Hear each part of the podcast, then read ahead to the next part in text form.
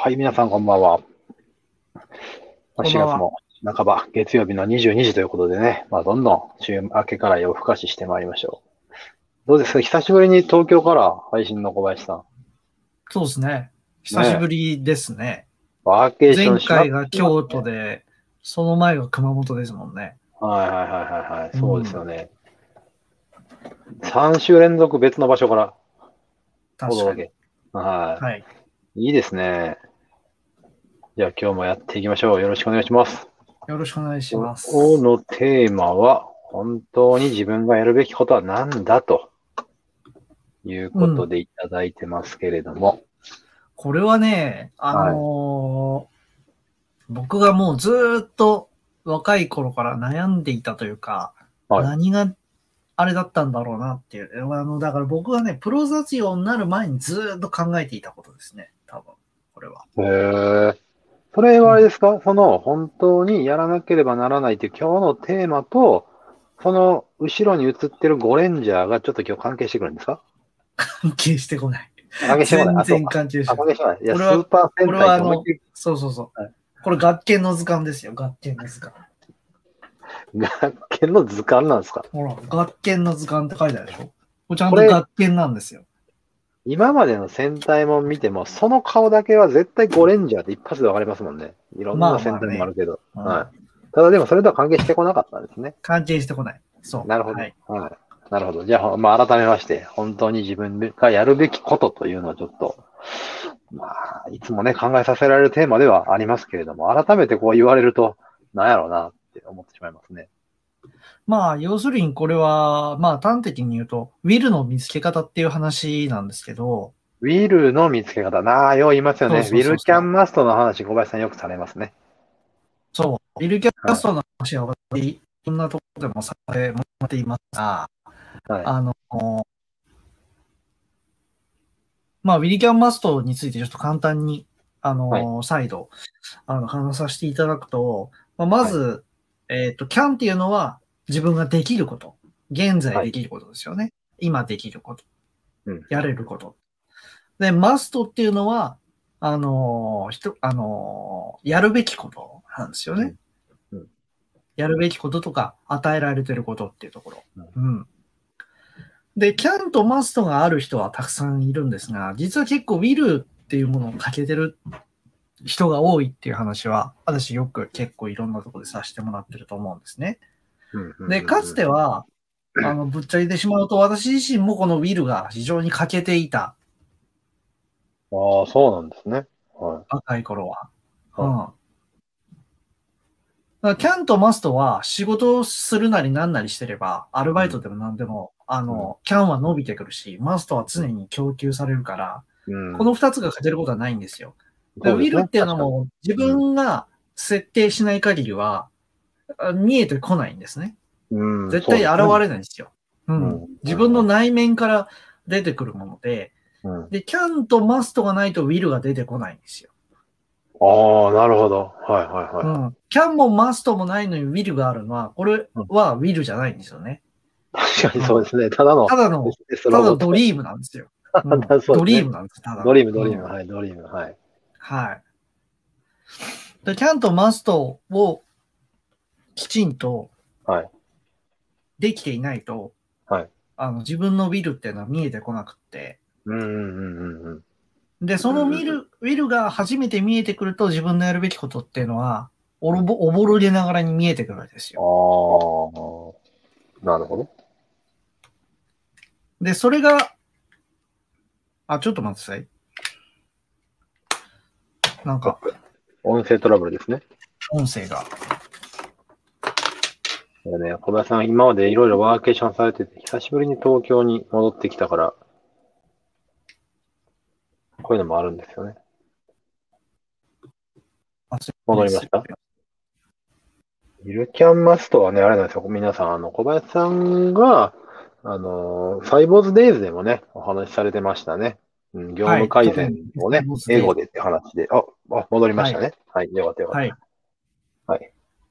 話をしましたけども、はいそのウィルが見えてくるときに、あの、はっきりと、見えてくることってそんなに実はあんまりないなと思っていて、ああのね、起業する人だとか、もう若いうちに起業してるような事業家だとかは、うん。あのーファウンダーみたいな人たちは、基本的にもうビルの設定が最初からズバンと言ってるんですよ。まあまあまあ、そりゃそうですよね。うんビルなくて起業してたら、ちょっと、ちょっとやばい人と言いますか。そうそうそう。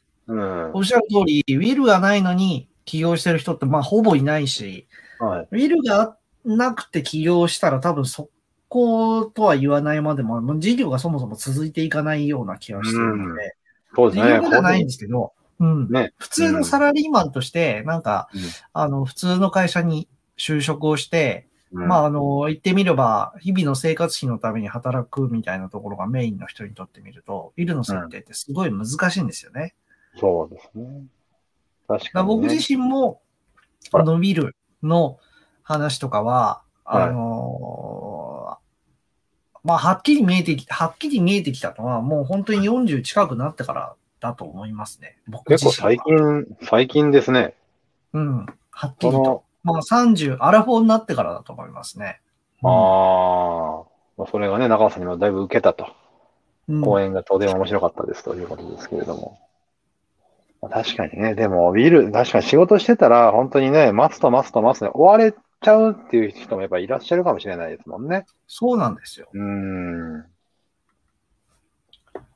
で、先週お話しした意思は有限っていう話ともつながってくるんですけど、はい。ウィルって、それを決める、で決めたと思ったら、うんあの、あ決めるまでに、すごいね、意志力使うんですよね、やっぱり。ものすごく。うん。ゲージの話をこれだっね。ていううん風に決めるって、うんまあ、ある意味では、なんか人生の岐路を、ベクトルを決めるっていう話になってくるんで、はい。もうこれは、あの、非常にすごい決断をするんですよ。はい。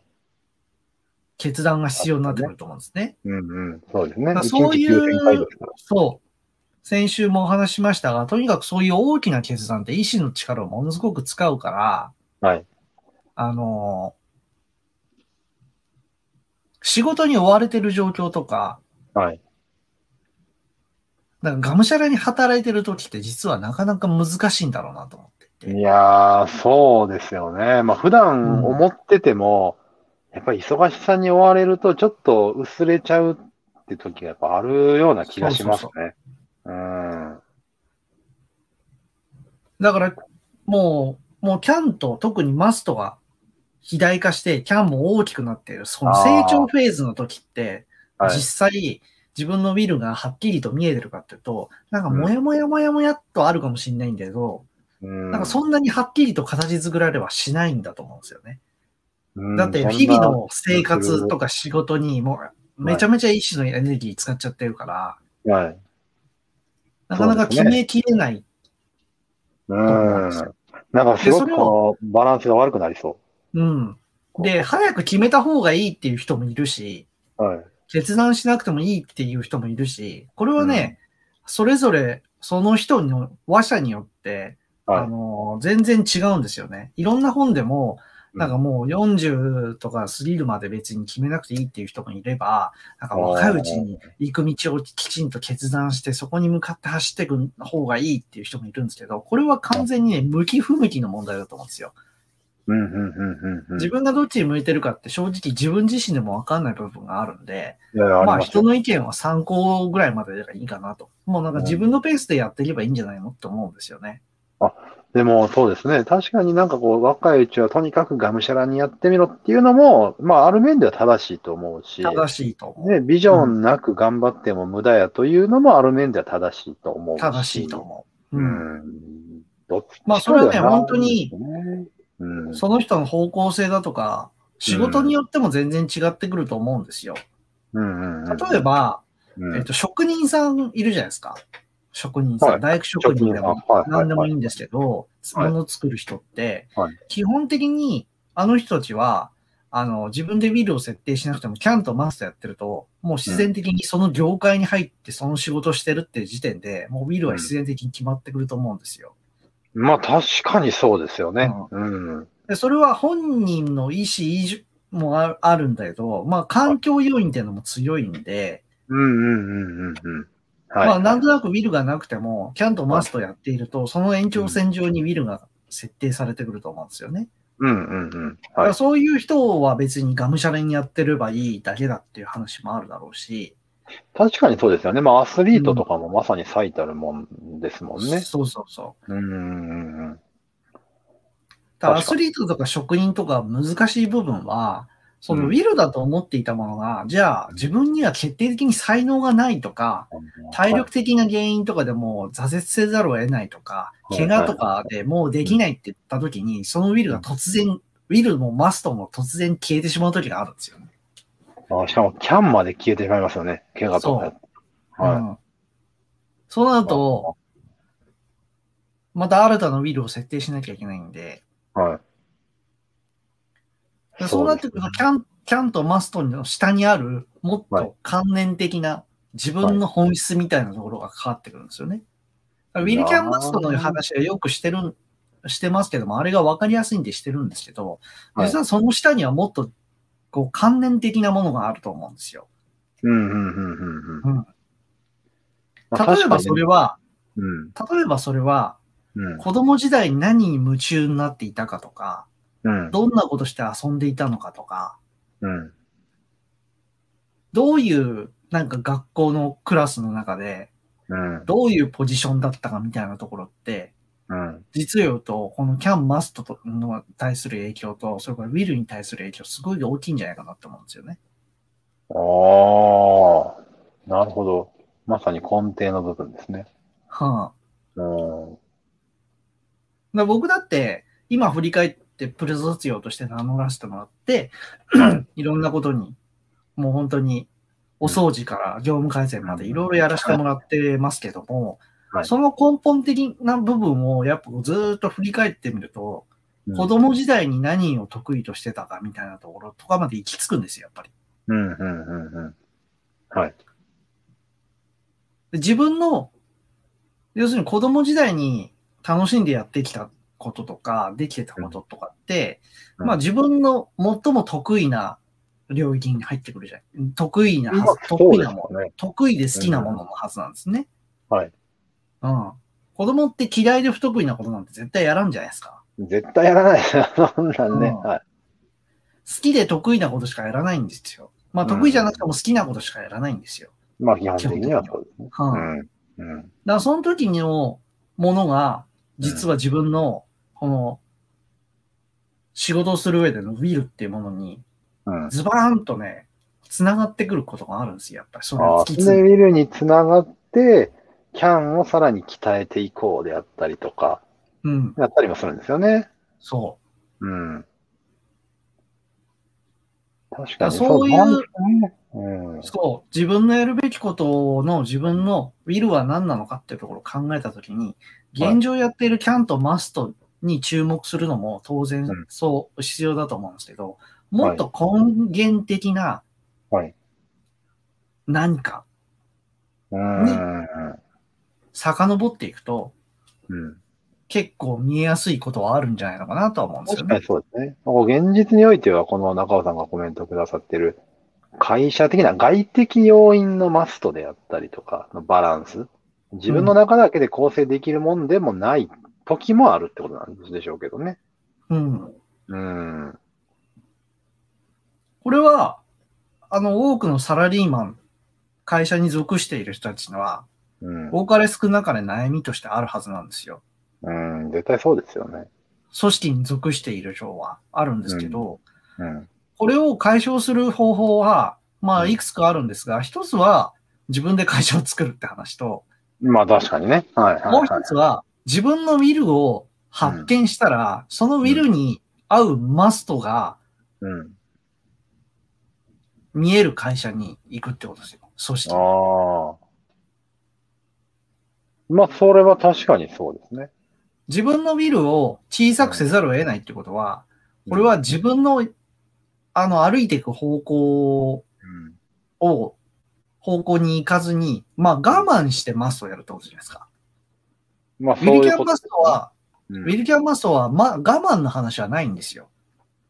うん、うん、うん。ウィルキャンマストは、あのすべての縁が、うん。か、いかに一つの円となるかっていうところが自分の人生の価値を最大化するって話なので、ああ、なるほど。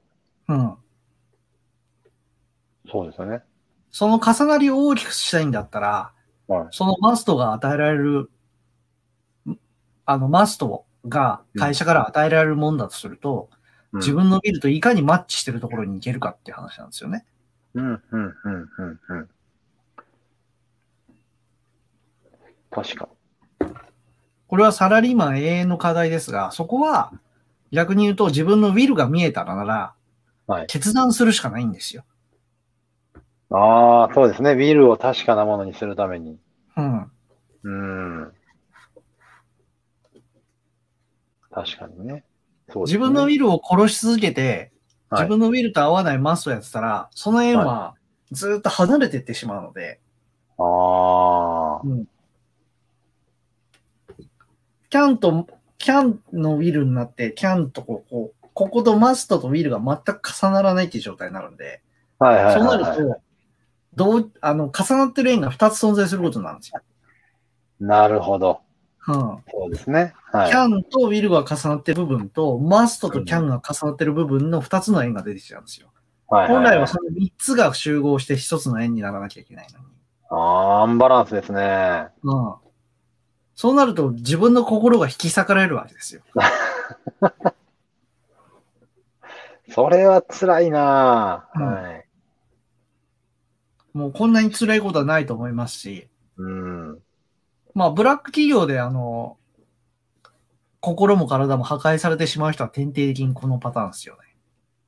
ああ。確かにそうですよね。う。うんん。やりたくないことばかりやらされ、ウィルゼロ、マスト100みたいな。ゼロ。けどキャンにもならないみたいなね。うん。うーん、それはしんどいなぁでもそういうとこで我慢人が、まあ現実結構いるわけですからね。そうそう。あの、それも大問題やなと。苦しんだだけ人は成長するっていう話あるじゃないですか。ああ、はいはいはいはうん。肯定的になんか苦労話をするときに、いや、あの時はすごく苦労したんだけど、今思えばあれがすごくよく成長したって話あるじゃないですか。い。めっちゃなんかよく聞きますよ。はい。そう、僕はね、あの話はむ、あの、こ昔から若い頃から懐疑的ではい。疑っていて、はい。あのー、つい先日、あのー、そのエビデンスを見つけたんですよ。僕の違和感のエビデンスを。なんと。まあ、アメリカっていう国の限定的なところの、あのー研究なんですけど、はい。えーっと、苦しいことを、仕事をしていて苦しいと感じている仕事、はい苦労したっていう仕事と、はいそれから、はいえーっと、楽しいと思ってやった仕事と、成果にどれぐらい成果が出るのかっていうところをはい。追跡調査した研究があって、はいはいはいはい。あの、苦労も何にも必要がない、ただただのルーチンワークをするよりも、苦労した仕事の方が、えーはい確か10倍ぐらい成果が上がるっていうあ、そうなんですか。すね。へえ。はい。はいはいはい。10倍も違うんですか。ね。すごい成長してるっぽいじゃないですか。うんうんうんうん。ところが、これ好きなことでやった成果って、はいえっと、60倍ぐらい。苦労してるものの、はい苦労ししたことの60倍のはい成果が、せあの成長実感とか感じられるんですって。60倍ですか？へえ。要するに、ゼロ、ルーチンワークから見ると6000倍の成長度合いがあるんですよ。10倍と6000倍なんですよ。すっげえな。ああ。これを見見てしまうと、はい。あ、苦労して成長したことって、たった10倍しか成長しないんだって話なんですね。へえ、結局あれなんか、その苦労した思い出しか残らんかったみたいなぐらいの違いなんですよね。本当に。でも苦労して何か事業をやるよりも楽しんでやった人の方がはるかに成長するんですよ。えー好きこそものの上手なれとは言いますがですね。だからみんなゼロと比べるから10倍成長したって思ってるんだけど、実 はその隣にあるみんなが意識しない楽しくできた仕事の方がはるかに成長してしまうっていう。へとんでもない差があるって話なんですね。いはいはい。うん。なあ。あんまり、じゃそんなマストがないですね。マストがあまりもう苦しくて苦しくてしょうがないのであれば、はい。そこに対しての成長は、実際のところ、あの、振り返ってみると、思い出話ぐらいにしかならないよっていう話。なるほど。いいネタというかね、まあ、ちょいちょいと、まあ、あんなミスせん方がええよぐらいな感じで、いうネタにしかならんということですね。そう、だから苦しいことから逃げる人を、苦しんで仕事をしてる人たちは批判するじゃないですか。ああ、そうですね。この先に乗り越えたら、得るもんが大きいんやぞ、みたいな感じで。そうそうそうなんで、逃げるんやから逃げ、逃げ、逃げるんだったら、この先何言っても、あの、成し遂げられないぞみたいなことで呪いの言葉を吐く人たちっていっぱいいますよね。なんかよく聞きますね。はい。そう、あれは結局のところね、あの、自分たちのいる地獄に、あの、足を掴んでだけなんですよ、逃げようとしてる人。だかはい。らそういう言葉を吐く人間は全て無視したらいい。自分の見るには何の影響もないんで。いやーなるほどね。なるほどね。あの人たちは自分たちが決断できないんで、その決断できない、あの、沼に引っ張り込もうとしてるだけなんで。やっぱり入れるじゃないですか。そういう人をやっぱり見て、でも別にその悪い思いじゃなくて、やっぱり自分が途中まで関わってるからとか、うんなんかね、自分が抜けたらみんなが苦しむからとか、うん。そこはなんかその責任がみたいな感じで、やっぱ残っちゃう人もいるけど、別にね、出たいと言うんであれば、もうさっさと出ちゃったらいいんですね。そう。自分の心と体が引き裂かれるぐらいだったら、自分のウィルを取ったらいいんですよ。いや、まあそうなんですよね。そしてその自分のウィルに合うマストを与えてくれる組織に行けばいいんですよ。まあ、まあ、こんだけ会社あるわけですからね。ボコボコボコボコ新しいのもできるし、そんな命かける仕事なんてないんじゃないかなと思う。うーん。なるほどね。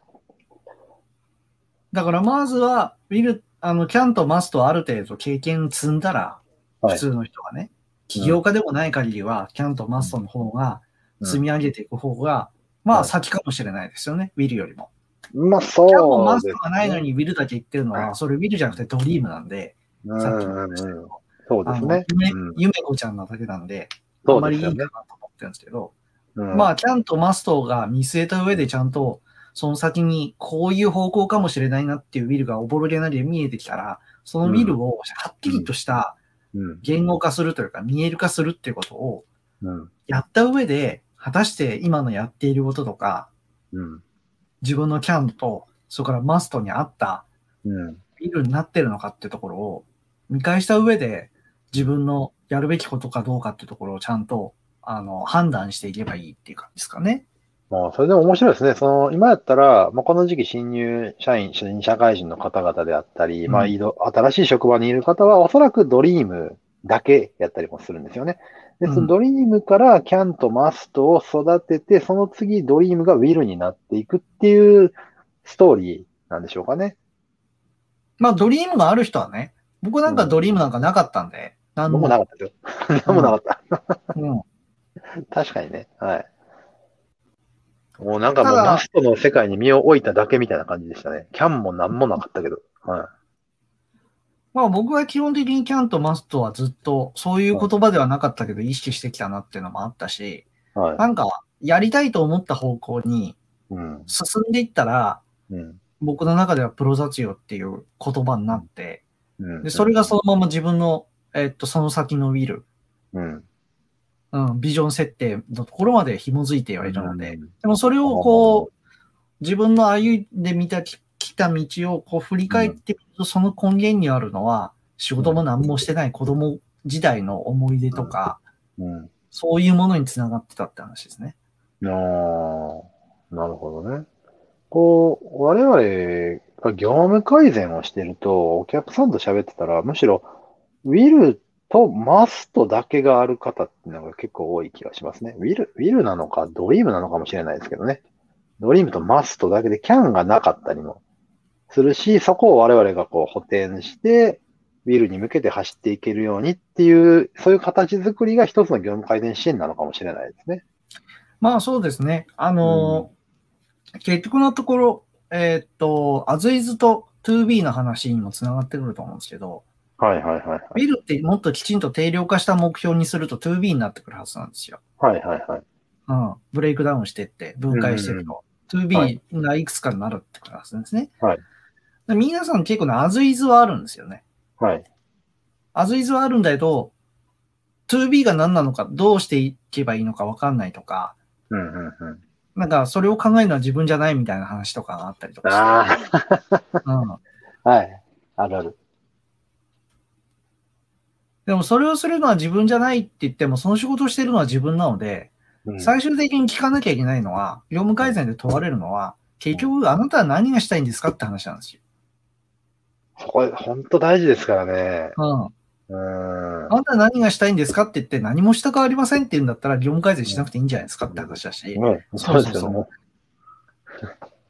じゃあそのままでいいんじゃないですかって話だし、いや、本当そうなんですよねこうしていきたいんですって言うんだったら、じゃあそれをするためにどうしていくかってことを考えましょうって話なんですよ。もうね、答えは全部僕らの中ではなくて、ああ、あのお客さんの中に全部あるんですよ。でもそうですよね。だからこそ喋ってたら、あ、そういうことかって言わはる人は結構多いわけですからね。そうん。確かにね。そうですね。う。だから、あの、よく、全然関係ない話ですけど、あの、晩ご飯何食べたい質問あるじゃないですか。ああ、うわ、めっちゃズバッときた。はい、わかるわ。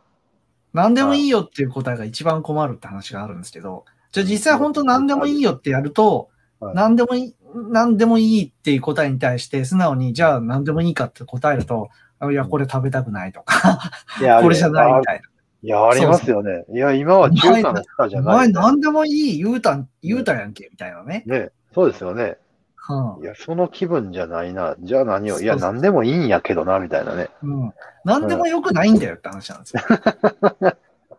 自分に問いかけるのをサボるんじゃねえよって話なんですよね。何でもいいって答える人は。そうですね。めっちゃ。何でもいいと言った方からには、なんか梅干しご飯と味噌汁だけ出てきたら文句言うなって話なんですよ。いや、そうですよね。そうですよねうん。何でもいいんだおよいよそいや、ね。うん。なかなかそう言い返せへん気もするんやけど。わかるわ。なんかこう、コミュニティと出会ってって話題が今出てますけれども、コミュニティに出会ってから、こう、ミルキャンマストの一部分が育っていくと。まあ、いろんな人との出会い。中尾さんは、ウィルが一気に育った。本野さんはコミュニティに出会ってキャンが育った。なるほど。うんうんうん。まあ、いろんな人の、うん、出会いがね、いろんな、このウィルキャンマストを育てていく。であったりとか、まあ、アズイスと 2B の気づきを育てていくっていうのがあるってことは、やっぱりまあ、閉じこもってたら何もできへんわけですね。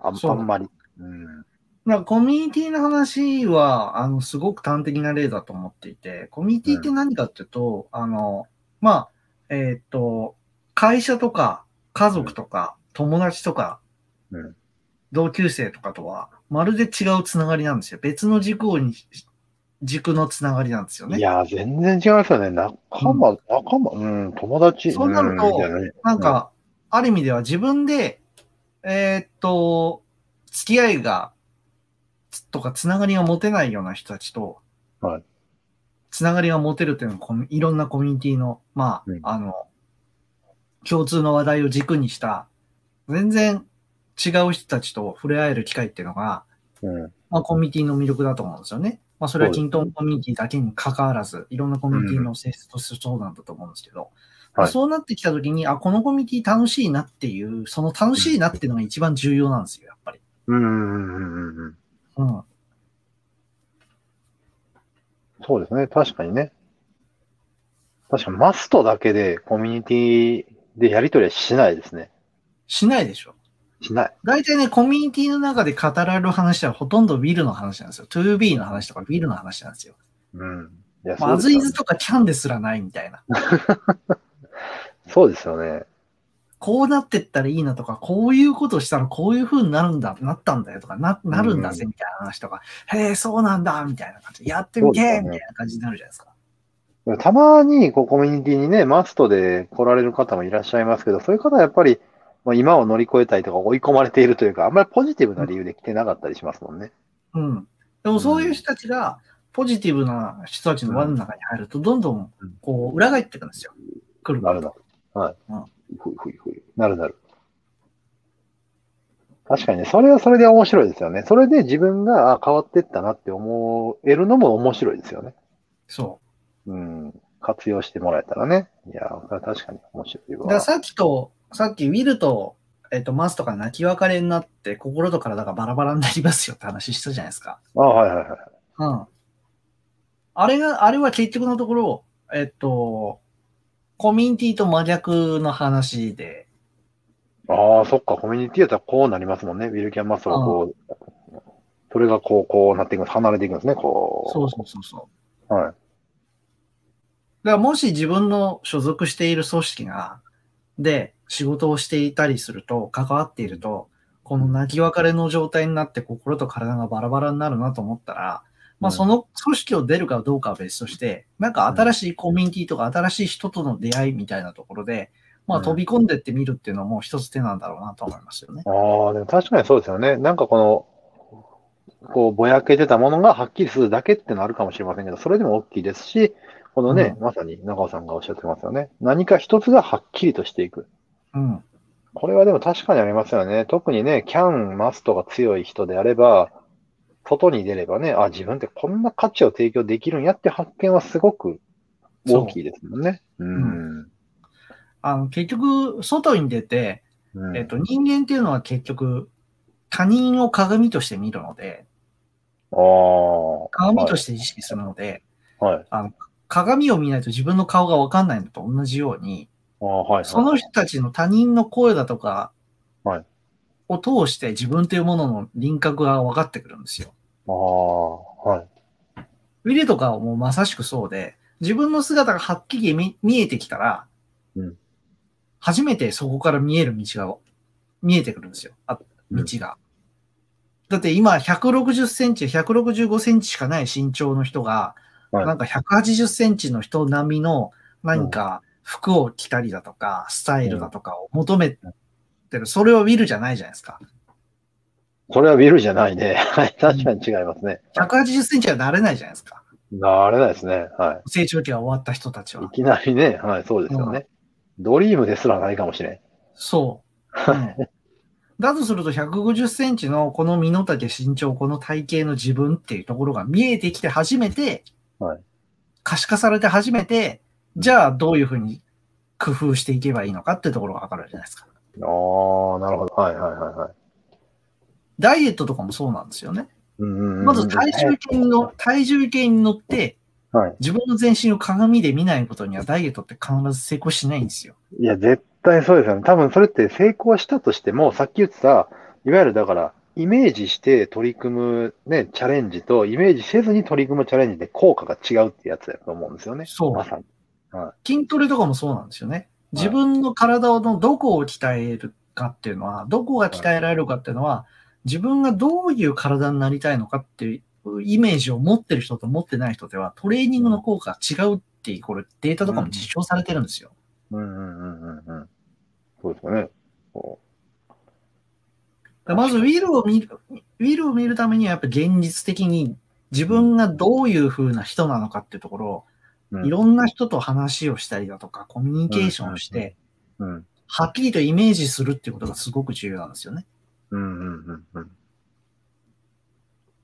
確かにね。だ自分の内面に、僕の最初の話した話は、自分の内面に潜るって話。はい自分がどういう人生を歩んできて、どういうものが好きだったのかっていう内面の話。このアプローチの仕方と、コミュニティだとかに入って人とコミュニケーションをして、はい。人の、人からどういうふうに見られているのかだとか、はい自分の考えていることが人にとってどういうものなのかっていうところでうん、はっきりするんです。この外と内のうんあれで自分の輪郭っていうものを自分っていうものをはっきりさせた上で、自分の行く道がどうなのかっていうところを考える。その時に初めて、ね、うん今まで見てきたウィルが自分にとって、うんえーっと、たどり着けるウィルなのかどうかってところが見えてくるんですよ。to be なのかってところが。うんああ、なるほど。確かに、でも、まあ、さっきのね、極端な例かもしれませんけど、内向きだけで考えてたら、もしかしたら自分はまだ成長期が来てなくて、180センチにいけるかもしれないって思ってしまうかもしれませんもんね。まあかもしれない極端な話だったらね。あの、はい話、そう、例としては極端なんですけど、うん。まあでもそういう、ことですよね。自分だけで考えたら、どこまでいけるかどこまでしかいけへんか全くイメージもつかないし、うん。うん、これはドリームなのかビルなのかもわかんないですもんね。ことによっては。うん。だ地図を見て、あの場所に行きたいって思った時に、はい自分が今どこにいるかってことがわかんないと、たどり着けないじゃないですか。そらそらあっち行ったか、こっち行ったか、そうどこ行ったか分かんないですもんね。なんか大阪にいるのに、東京の地図を広げてもはい、たどり着けないじゃないですか。絶対無理ですよ。ただのアホですからね、言ってしまえば。でもまあ分かりやすいけど、そういうことですもんね。そう、イタリアにいるのに日本地図を広げても、はい。自分の目的とする場所に行けないんですよ、絶対。あ、そうね。はい。分かりやすい。うん。自分はどこに立っているのか、自分はどうし、どうやってそこに立っているのかっていうところを、あの、いろんな方法、自分の内面でありと、内面とか、他人からの評価で。言葉できちんと把握するってことが、もうウィルを、自分の本当にやるべきことは何なのかっていうところを見つける、まあ、方法なんじゃないかなっていうのは最近私はや。、なるほどね。いや、これは勉強になりますね。改めて、ままたちょっと見直してをね、自分の中で知ってみないとなっていうところがありました。いやいやいや、今日もいいお話、面白かったです。ありがとうございます。はい。ではあ、りがとうございます。じゃあ次回のテーマをお願いいたします。はい。次回のテーマも今回のちょっと続きにはなると思うんですが、えっ、とね、これタイトルがね、タイトル悩んだんだよな。あのちょっとこれでいこうと思います。はい。えー人は、はい。あ、人が、人が囚われるのははい。欠けているところ。あれの欠けているところ。ほうほうほうなるほど。こうですね。漢字やってますかこれ。あ、囚われるはあの違う方ですね。ああの、のあの足、足足の方ですね。足の方。あ、違う、囚人の方だ。ああ、はいはいはい。囚人の囚ですね。なるほど。囚われるのは欠けているところ。こういうことね。はい。ああ、なるほど。あなるほど。ちょっとなかなかイメージがつかないですけれども、これもちょっと、まあ来週しっかりとお話を人が囚われるね。手がいらないですね。囚われ、囚われる、囚われるのは、あ、こうか、こうか。はい。こうね、囚われるのは欠けているところね。ははいいはいはいはい、はい。なるほど。わかりました。じゃあ次週もお願いいたします。で、ちょっとじゃあここでお知らせを入れますか、これ。あ、はい。あさってですね。そうなんですよ。あさってキントンハイブの大阪がありますんで、まだちょっと副音声をしようかと思ってましてですね、今回は私と小林さんとお二人で、まあ、特に小林さんはね、2019の東京代表ですから、まあそういう、そういう裏話もあるかもしれません。舞台裏に座ってるときこんなんなんだよね、みたいなね。そんな話とかも、まあ、いろいろお伺いできればなと思いますし、ちょっと今今回小林さんのお知り合いとかいらっしゃるんですか？大阪出場大される方で阪はいないですね。もしかしたら、ツイッターで繋がってる人いるかもしれないんだけど、ああ、なるほど。まあ、直接の面、ツイッターの名前が違うからわかんない。ああ、そうなんですよね。いや、そうなんですよ。えー、そうですね。中尾さんにもコメントいただいてるんですけど、そうなんですよ。あさってはね、あの、小林さんと私の二人で行きます。あの、はい滝村さんはですね、ちょっと勉強中ということで、何かしらなんか、均等のなんかイベントがあるらしいんですよね。